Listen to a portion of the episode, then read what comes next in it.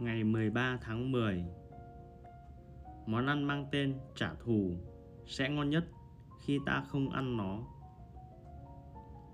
Cách tốt nhất để trả thù là không trở thành kẻ như vậy. Trích Suy tưởng của Marcus Aurelius. Khi bị tổn thương, tìm cách chữa lành sẽ tốt hơn so với cố gắng trả thù.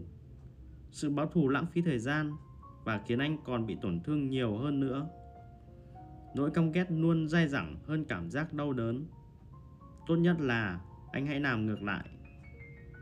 Có ai nghĩ một người bình thường sẽ cố đá lại một con la hay cắn lại một con chó không? Trích Sự giận dữ của Seneca. Giả sử một ai đó hành xử thô lỗ với bạn. Giả sử một ai đó được thăng chức trước bạn vì người này cướp công của bạn hoặc làm điều gì đó không trung thực.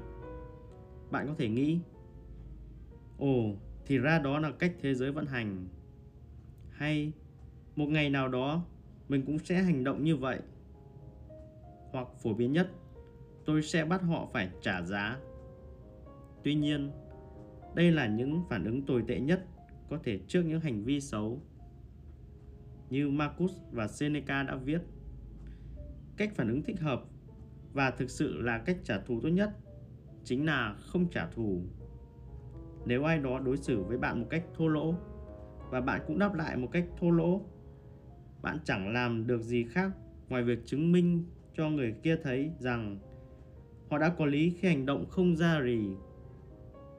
Nếu bạn đáp lại sự thiếu trung thực của người khác bằng sự không trung thực của chính bạn, thì hãy đoán xem bạn cũng đang chứng minh là họ đúng. Bây giờ mọi người đều là những kẻ nói dối. Thay vào đó, hôm nay chúng ta hãy tìm cách vươn cao hơn những kẻ đã khiến ta thất vọng hoặc tổn thương. Hãy cố gắng trở thành tấm gương mà chúng ta muốn những người khác noi theo. Thật khủng khiếp khi trở thành kẻ lừa dối, ích kỷ, chỉ muốn gây ra nỗi đau cho đồng loại của mình, trong khi sống có đạo đức và tử tế sẽ dễ chịu hơn rất nhiều.